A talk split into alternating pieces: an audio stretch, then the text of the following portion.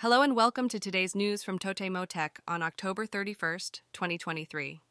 In today's news, Apple is set to hold an online event called Scary Fast on October 31st at 9 a.m. Japan time, fueling speculation about the launch of a new Mac. The event promises to showcase the latest innovations from the tech giant. Meanwhile, Sennheiser's new wireless headphones, the Accentum Wireless, are flying off the shelves with their affordable price tag of around 30,000 yen. These entry level headphones are known for their lightweight and nimble design, making them a popular choice among consumers. Moving on to government news, the ISMAP Operating Committee, comprised of the Digital Agency and the Ministry of Internal Affairs and Communications, has added Google's BI tool Looker to the list of approved government cloud services.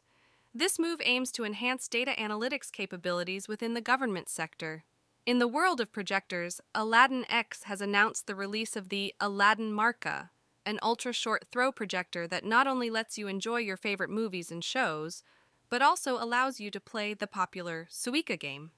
With over 3 million downloads, the Suika game has become a sensation. Shifting gears to cybersecurity, a recent survey by Accenture reveals that over 70% of CEOs express concerns about their company's ability to respond to cyber attacks. The study, which interviewed 1,000 CEOs, highlights the gap between security awareness and the actual preparedness of organizations. Next up, let's delve into the world of user community initiatives. Companies are increasingly creating platforms such as social media networks, dedicated web services, and events to directly communicate with their users. However, a survey conducted by Nikkei Research sheds light on the concerns and expectations surrounding these initiatives. Lastly, automobile company Big Motor announced that its website experienced unauthorized access, potentially leading to the leakage of personal information provided through the inquiry form over the past seven years. The company is taking steps to address the situation and ensure the security of its customers' data.